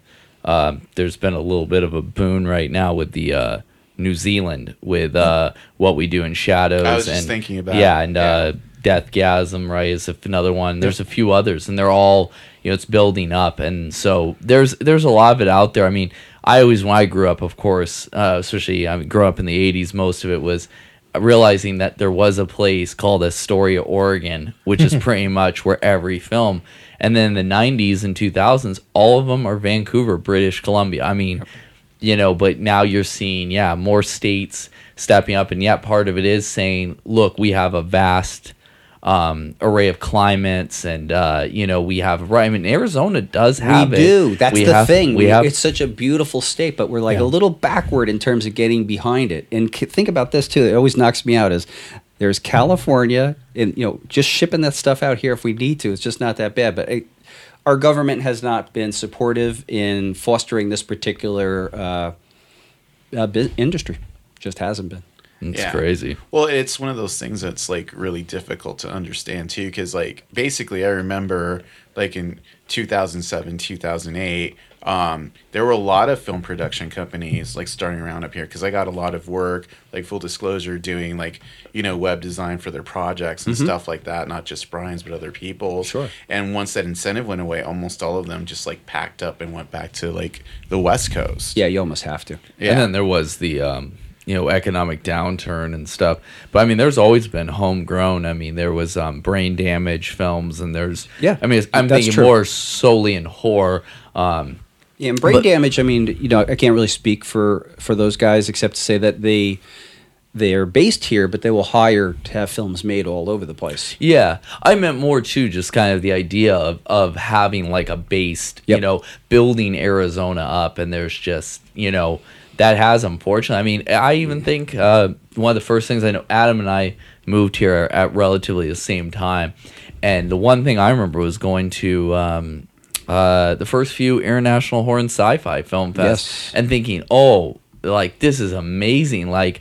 The, the the the culture and the support was just incredible. And that was like 2007 to like 2010 and I was I was beyond impressed. Um, and it wasn't just oh hey we brought we shipped in these stars you know parcel post it was the built-in um, community that was already here and all these uh, you know incredible folks with many talents and now it's even was the Arizona uh, Film Fest and now it's kind of like you just don't it's it's this isn't a you know either or like a commentary it's just more that you just don't hear about it it used to have its own hype machine yeah, yeah. like Yeah. that's what i really mean Well, Brian, you were the founder of the International Horror. Yeah, I was Sci- co-founder. You know, co-founder. International Horror Sci-Fi Film Festival, and I threw my heart and soul into it for about three years. So, what inspired you initially to get that going? Uh, I that's a good question. I I just you know like you guys loved movies and loved the idea of turning people on to movies. And I knew that I had it, particularly at that time, that's where I was putting some attention. So I had a skill set to be able to find things. Because even back then, that was it was 2005 to 2008 and it's a different time than now Yeah. but to be able to go find and procure things and say hey come check this thing out to me is uh, just very very delectable and fun activity Yeah. you know, it's, it's really it's really that simple. I mean, that's how we met. We met a lot of folks that way, and y- the smile on a person's face or the disgust on a person's face when they come out and see a movie is just uh, it's a it's a very delectable thing, right? You either it's, Oh, a- yeah. it's the sort of thing you either get or you don't. So I think it was that, and it was um, I had, you know, I had the benefit of traveling around the world, and I could see other cities where people really get behind stuff like that. Yeah. And I was really hoping uh, that we get a critical mass in in Phoenix. I mean, you go to different parts of the country, and people are bananas about movies. Oh, yeah. I kind of think your approach to like the international horror sci-fi was like a little ahead of its time in, in like hindsight. Because I mean, this isn't to like uh, denigrate anything that's going on now, since like the current international sci-fi is basically like a programming track of the Phoenix Film Festival. But like in the last, I would say like two to three years, we've seen festivals kind of following your model, where it's like you know older films with like a special guest alongside submissions and like newer discoveries like taking off like especially like in LA we go to Beyond Fest and like in Denver they have like the Stanley Film Festival and these are just like smaller film festivals that now get like national attention following basically the same formula you were doing back then that they don't do here anymore. Yeah. Well, thanks. Yeah, I, I had a I had an absolute blast doing it, and I remember particularly the third year, it just took everything I had, and I just had to kind of look at what other things I wanted to accomplish, and mm-hmm. sort of felt like, okay, I did this one here. That's that last one is probably the best I can do, and all I'd be doing is repeating myself. So. I better go make my own movie. And that, that actually was it. I was sort of in the middle of the third one. I was like, okay, for the amount of effort I put into this, mm-hmm. I mean, as a small effort or as a small example, I'm not going to go on the record, but we had a star there for the third year. And for us to accomplish that person being there, the amount of effort it took, it took, I clocked like 85 phone calls. Oh my You know, God. going, not going, going to be there, not going to be there, like all this kind of stuff. Deal's done, deal's not done, blah, blah, blah. Like by the end of that whole process, I said, okay, now this is done. And instead of being of service to other films, like I better start putting that kind of effort into my own, and it really did lead lead to the journey of the Graves for sure. Yeah, because that's the whole thing. I think, um, especially back then, and this is one of the difficulties I think we as cult classics see, like in doing our own film exhibition, is just building the infrastructure to gather a critical mass, or even like you know. 300 people to come every month for you know this sort of experience you have to build it up as like a community thing and phoenix is such a sprawl it's really difficult It is. We've discussed this uh, off air several times. It is very unique in the country. Yeah. because you could t- take this same thing and put it, e- strangely, even like in Indiana, and five, you know, like a thousand people will show up. Yeah. I don't know what's in the water here, but uh, It- it's, it's, just a challenge. It, it is. It's a big challenge, especially when we travel around. Because I've been to like film festivals in like Toronto and Austin, and there's like eight, nine different people doing the same thing. And out here, it's like maybe one or two, and getting the word out about it is like pulling teeth. Yeah, because when when you went to the Better Off Dead screening that had um, a, a lot of the, cast, cast, was there. of I mean, cast. you know that's that's a little bit different, Yeah. obviously, but I mean it was still a sold out event. If you were to do something like that here, I don't think it would be as big. Well, I mean, to th- I, that's the thing. Like, I remember, I think this might have been the last year you were doing it. It was at Madcap, and I think Ken Foree was like one of the guests. Meg and, and, Linda Blair. Yeah, and uh, they you screened Dawn of the Dead. Oh, yes. and there were and this was like in Desi reels where we we had a movie there a couple Uh-huh, times, yeah. and it was um 400 people. And Yes. it was sold out. Yep. you know, and this was basically like akin to like Beyond Fest, you Mm-hmm. know, where they had a lot of older cast members. Okay. there. Yep. and that's like basically Beyond Fest is like the same formula that Mm-hmm. International Horror Sci-Fi was in, where it's like they had an older film with like Q and A with a guest, Gotcha. and then they would have like, you know, like right after. Uh, Better Off Dead. They were showing the new Takashi Miike movie, Yakuza Apocalypse. Oh, yeah, that's right, yeah. You know, but they were giving tickets away to that to get it filled up. Mm-hmm. So basically, you know, it, like, but that's because Shudder, uh, the new streaming channel from AMC, was like the sponsor. So basically, they were they had underwritten the cost of that screening. Oh, there you go. Yeah. Yeah, Yeah, but we it- had we had a rationale to every time frame. Like, Yeah. and then every night at eleven, we went into the super extreme stuff. And I remember uh, screening a movie called Neighborhood Watch. I don't know what it then became called, but Mm-hmm. man, it was such an extreme film. So happy to have screened that. Yeah. But I think was it that the film Neighbor? I remember seeing that at one of them, and that one blew me away. Well, this one's called Neighborhood Watch for sure, and it was a very twisted film. But I think it got renamed. Well, I think even with Cult, what you guys are doing, part of what I think we were trying to do is try to create community. yes. and Yeah. it was to be able to kind of reach out because I had so many. I mean, the other thing too is when you you get together with other fellow film fans, just the conversations. It's it's great. It's like good beer and good wine, right? It's just part of part of the excitement of it all. And so, you know, like you guys are doing with Cult, that's the idea we're looking to achieve is to have uh, basically a whole weekend long series of events in which people could continue a conversation the whole weekend Yeah. about things that they love and adore. And you know, I can't I can't understand exactly why I love and adore this stuff, except that I do, and I knew there was just enough other people mm-hmm. that we could just create like you know one long fun conversation. Yeah, and that thing usually leads to creating a bigger culture. You know, I think that has happened a lot with our events where we've like met people and that's sort of expanded the Oh, circle sure, of yeah. things we hear mm-hmm. about.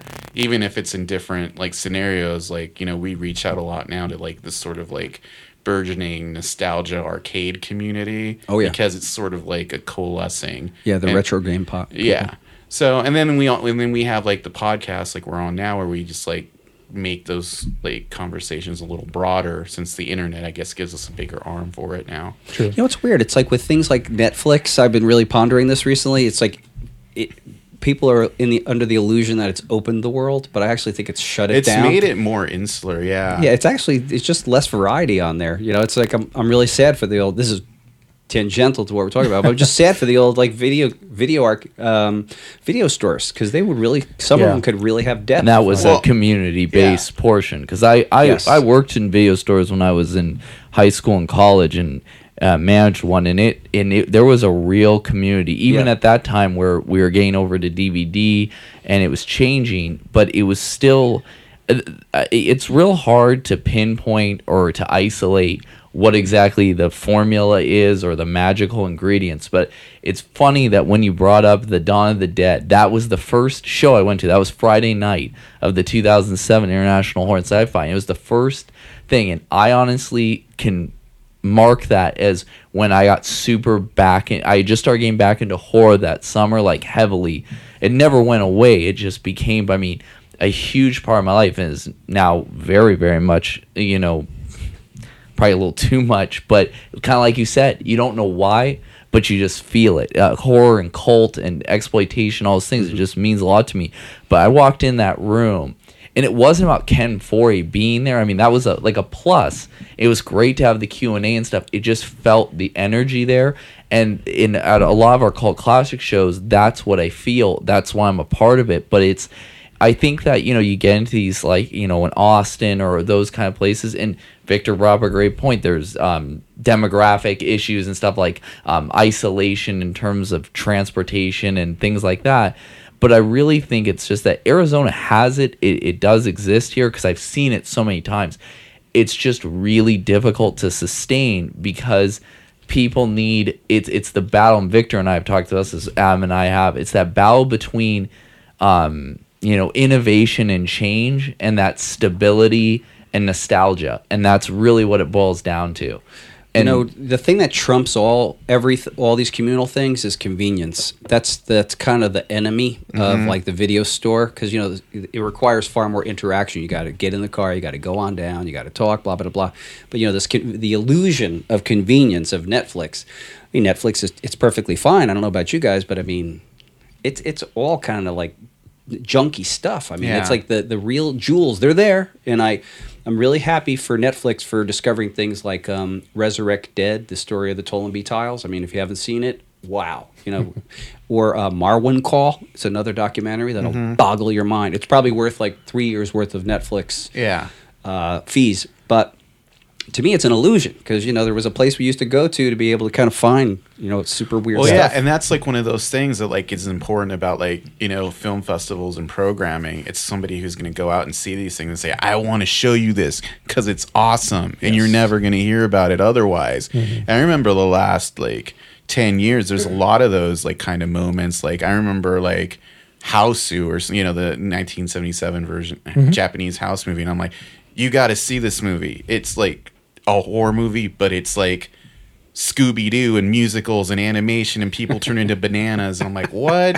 you know? Or I remember like when I first started like doing cult classics, like one of the first like I don't usually show newer movies, but I saw like uh Juan of the Dead, the Cuban like a Yeah, it's zombie great. Great uh comedy horror. And I like I booked that movie and I was I had like the uh Southwest premiere of that movie because I'm like, you guys need to see this movie. it's so fucking good. So good. You know, but in some, t- you know, and as you know, technology's gone on, it's made it both harder and easier to show some of these movies. Like, you know, I'll talk to the distributor, like, well, will you give us enough play times? Well, no, then we're going to show it, give it to this pe- these people at, you know, heart, whatever other chain, and then they'll book it at a theater, and then like maybe five people will come, but it doesn't matter because they had like ten show times, mm-hmm. you know, and and it's like one of those things that makes it like frustrating from a exit like exhibitor point of view to show cool things to people versus they'll end up just dumping it on Netflix and that's where people will discover it later. Yeah, I think I, I, uh, you know, we were in brief discussion about having Turbo Kid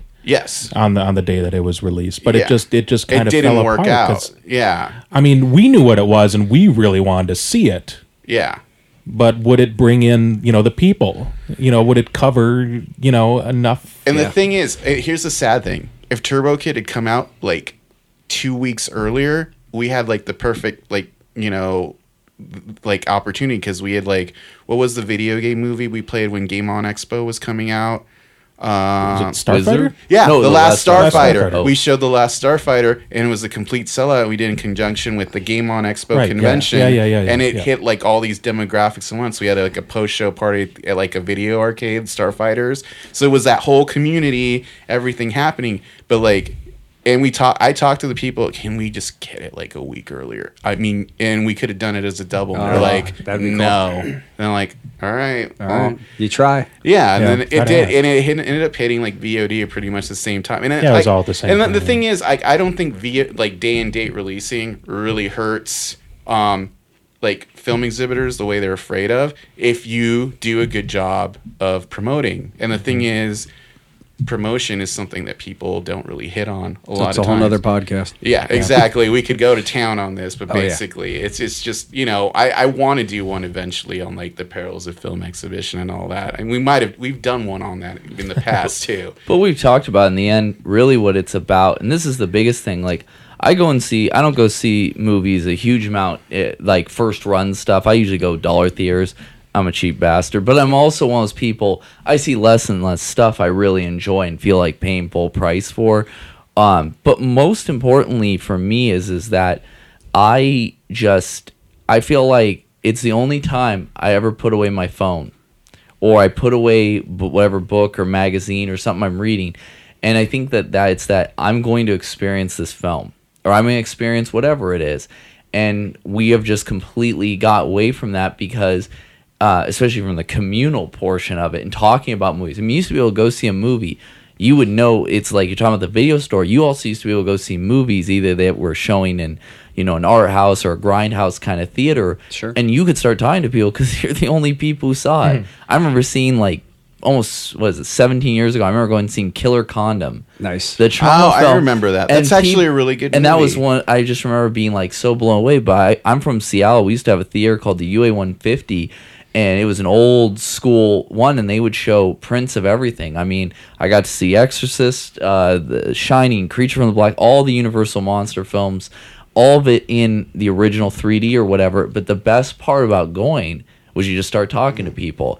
And I and like I kind of wasn't able to quite hit on it earlier, but the thing about the um, that that feeling is is like okay, we're all here, we're all we're here for different reasons, but there's always going to be that same reason, and we're all going to you know turn off our phones and all that kind of stuff, and we're going to actually enjoy this together as it's meant to be, and it just feels like uh, human beings like we just do not have that kind of family dinner table experience anymore.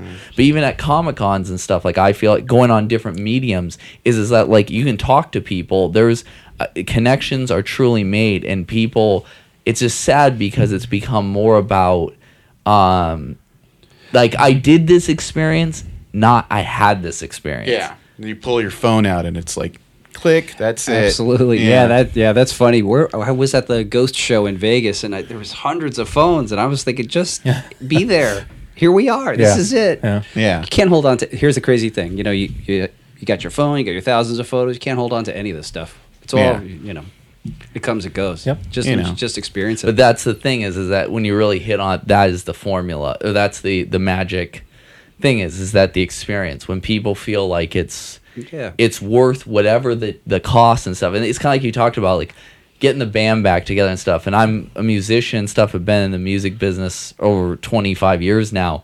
And the way I look at it is, is that people are always, you know, it, it's always going to be that I, you know people used to go anywhere to see a band. I mean, there were a lot of times you would not be able to go see a band in your hometown. Without a doubt. And and uh, I still go like uh, Tucson to see the to the loft. And Yeah. Victor has driven more times than I can count to to LA to see films. I've only done a few, but it's it's it's not just a dedication; it's a desire for that experience and that that community. So I think that that and that's one thing that I do think that horror and cult and exploitation have above all other genres, without a doubt, and that's why I think keeps it important. yeah, hardcore dedication among the fans. Yeah. Yeah. No doubt.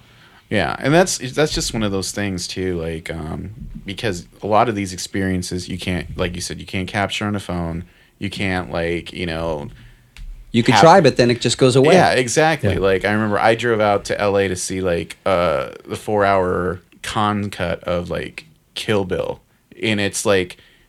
I thought, okay, well, you know, and sure, you could guesstimate like little differences, but then you sit there and it's like the first thing you see are like, you know, the the little reel that says official selection of Cannes, the Cannes Film Festival because Wow. they kept all that stuff Oh, in. that's cool. And then you're like, there's a different intro than the regular movie, and I'm like, oh my god, why did they change these things? Because this movie is like perfect, and it's never been released on Blu-ray. Apparently, like uh, they're never gonna put it out that way, you know. Or even like they said, the 70 millimeter version of Hateful Eight is going to be different than the mainstream release. So these are things that you want to go out of your way to go see because they're like almost like when you go see a band do different shows, like you have the different bootlegs, like oh yeah, this one they did this song and they never do that live, you know. Yeah. And that's the thing. Like a lot of times, it's even with like conventions and stuff. They'll have a guest or something going on there that makes it special and everything. And I mean, I don't know if you wanted to get into that at all, but you, with you in the Tucson Comic Con at all.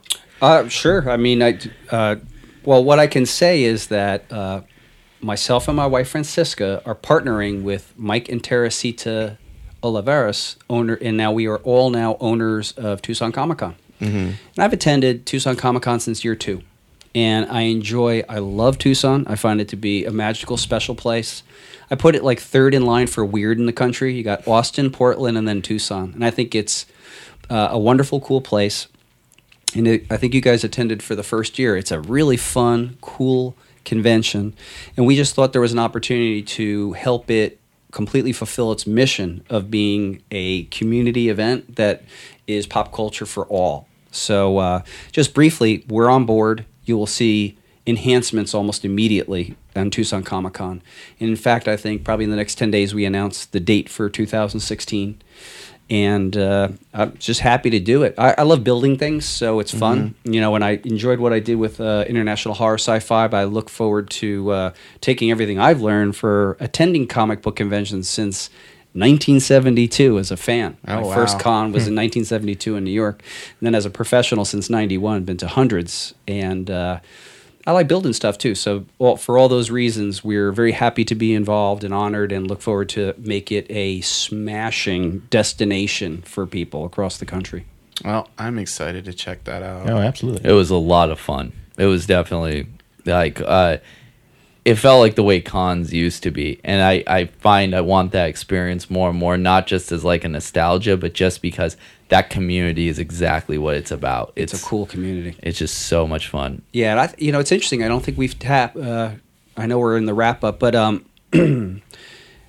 we really haven't tapped that community yet. It is a fascinating place down there. There's a local film community that hasn't intersected in others, and we're after everybody. And, Oh, yeah. and our objective is nothing less than to be a community event where the whole week leading up to Tucson Comic Con or events leading are related to it, and then the con itself is an explosion. And even in preliminary conversations, the town is really behind the five year plan. So before we came on board, I built a business plan. Uh, Mike and I had been talking about this for, for years, quite literally, and uh, then this year became the year, and so we came on board this year in a observatory fashion to observe exactly how it's run currently, and that was that was a fun experience because I never had to do anything, but I watched everything. like I, I went there before the first table was up, and I saw you know the good, the bad, the ugly, and then took notes, and now we get to enact a plan to help it realize its potential. Yeah, that sounds like fun for me to see like the whole process just without actually having to do anything. Yeah, exactly. You know, except take your notes and see Yeah. where improvements can be made. Oh, it was a hoot. Mm-hmm. Yeah, I love it. If you get King Diamond to play again right after, that would be Dude, you know what's crazy was And the Procession of Souls again was amazing. it was too. amazing. The king was almost a guest. At I know. Tucson. You Oh, heard I about. you probably heard that, right? That right? would have been awesome. I, well, I could tell you too. For sure, we're interested in rock and roll intersecting. Yeah, we got butt friends on the speed dial, so yeah, we, we'll be reaching out to some rock people for sure. Yeah. Awesome. But the, yeah, what a great weekend that was, right? Yeah, that was the best. I don't know, like um, a friend of mine is a sound guy for Exodus, so I was able to wander back afterwards. We never saw the King, but we took pictures with all the props and everything. It was a hoot. And then and then the King Diamond's guitarist tech is a friend of mine too, a guy named Willie G. He's like famous rock uh, tech guy, so we were able to kind of skirt back and take pictures with the the the. Um, uh, the baby stroller and light it up with smoke. Good times. good times. Awesome. Awesome stuff. Well, I think we've had a really like nice in-depth conversation with Brian. Oh, thank you for everything having thank me, you so much, like, Brian. Oh, pleasure. Thank you, guys. Horror, revenge, comic books, Yeah, it's all Def film Jam. exhibit. Yeah, exactly. Most important. I want to hear more Def Jam stories. Yeah, we do gotta hear that. Oh, we could do a whole podcast. That- Have That'd be great. Well, d- Maybe down the line, but uh, before we close, maybe before before we close out, is there anything else you'd like to uh, promote? Well, what I'm pimping these days, you could find on LadyDeathUniverse.com. It's our currently active La Muerta Kickstarter. But I could also tell you that on December 4th at Phoenix Fan Fest, we are actually going to have the La Muerta closing party. We usually do launch parties, and they're usually outrageous. And we're going to do a, a closing night party for the last two hours of the La Muerta Kickstarter project. Oh, cool. And we're going to have one of our uh, characters come to life. The one and only Mama Z, who's you know very shapely. You know, it's it's like Sofia Vergara as a bad as a Oh, bad guy. So uh, we have a very lovely model playing Mama Z. And uh, for any other updates on our activities, Lady Death Universe is the place to go. Thank you. Awesome. So, uh, yeah, let's close this all out. Uh, couple uh, housekeeping notes. Remember, you can always subscribe to Cult Following on iTunes. Just look for Cult Following. We're all find all our past episodes on cultfollowing.co and on SoundCloud at Cult Following. This is our 25th episode. I think this is now a year we've been doing this. a, a year since our first recording. We Yes. actually didn't get it posted until January. That's or no, right. uh, the, I think it was maybe like December 29th or something. Yeah. It was somewhere within there. Yeah, so we've been doing this about a year now. Yeah. So I'm I'm really I think I'm really proud of, of all of you guys, all all the listeners for checking us out, keeping us going. You know, we've gotten some really great numbers on some of these, um, and we love all the comments we get on SoundCloud and on Facebook. Um, so give us a rating. That only helps us out on our popularity, gets us more ears out there.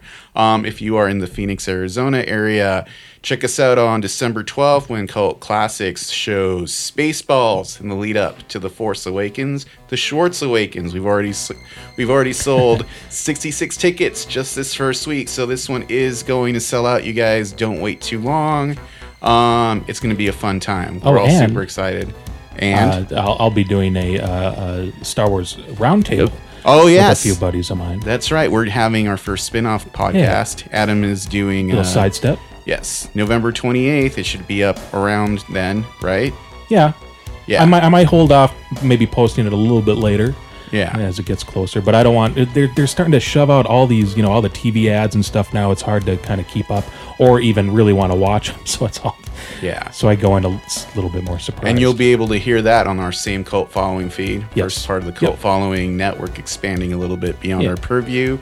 And Kirby? Oh, I just want to say, I mean, thanks to everybody here, and we definitely, everybody, we couldn't do it without you, and really appreciate all your support. But I also want to say, because, and I totally just forgot his name again, uh, who did our theme? oh John John Mapes. John, Mapes. John Mapes, you are awesome. It's definitely one of Yeah, my he's favorite. I am beyond proud of that. Like to to be able to have that. So thank you so much. If I don't say it enough, from the first time I heard it, still Yeah, listen to it. You know, it's and amazing. I, and I did not have to romance him into I'll doing that. I mean, him. I just I asked him, you know, if he'd be willing to do a an original theme song, and I told him, you know, kind of what it was about, and uh, like a week later, they boom, there it is. Yeah, he's like, super- oh, where do you want me to send this? And- uh, and it's awesome. Yeah, I love it. It's like totally like Goblin for the now. Yeah. Um, so yeah, once again, and you can also get tickets for Spaceballs at cultclassicsaz.com and at Z Records. Check them out. Will you be having a Black Friday sale, Victor? Yes, we will be having a Black Friday sale. Check us out. We'll have some details up on Wednesday. Right now, you can actually go to shop.cultclassicsaz.com, and most of our T-shirts are ten dollars right now on Ooh. sale. Yeah, we'll nice. also have some buttons, some mini print packs, and we'll also have some gift cards available in various numerations, denominations, so you can Cool. use them for movie Sweet. tickets and merchandise. So yeah, until next time, my friends, stay thirsty. Don't eat after midnight. Hail Satan. And most of them. Satanus. And kill Hitler. Random noise.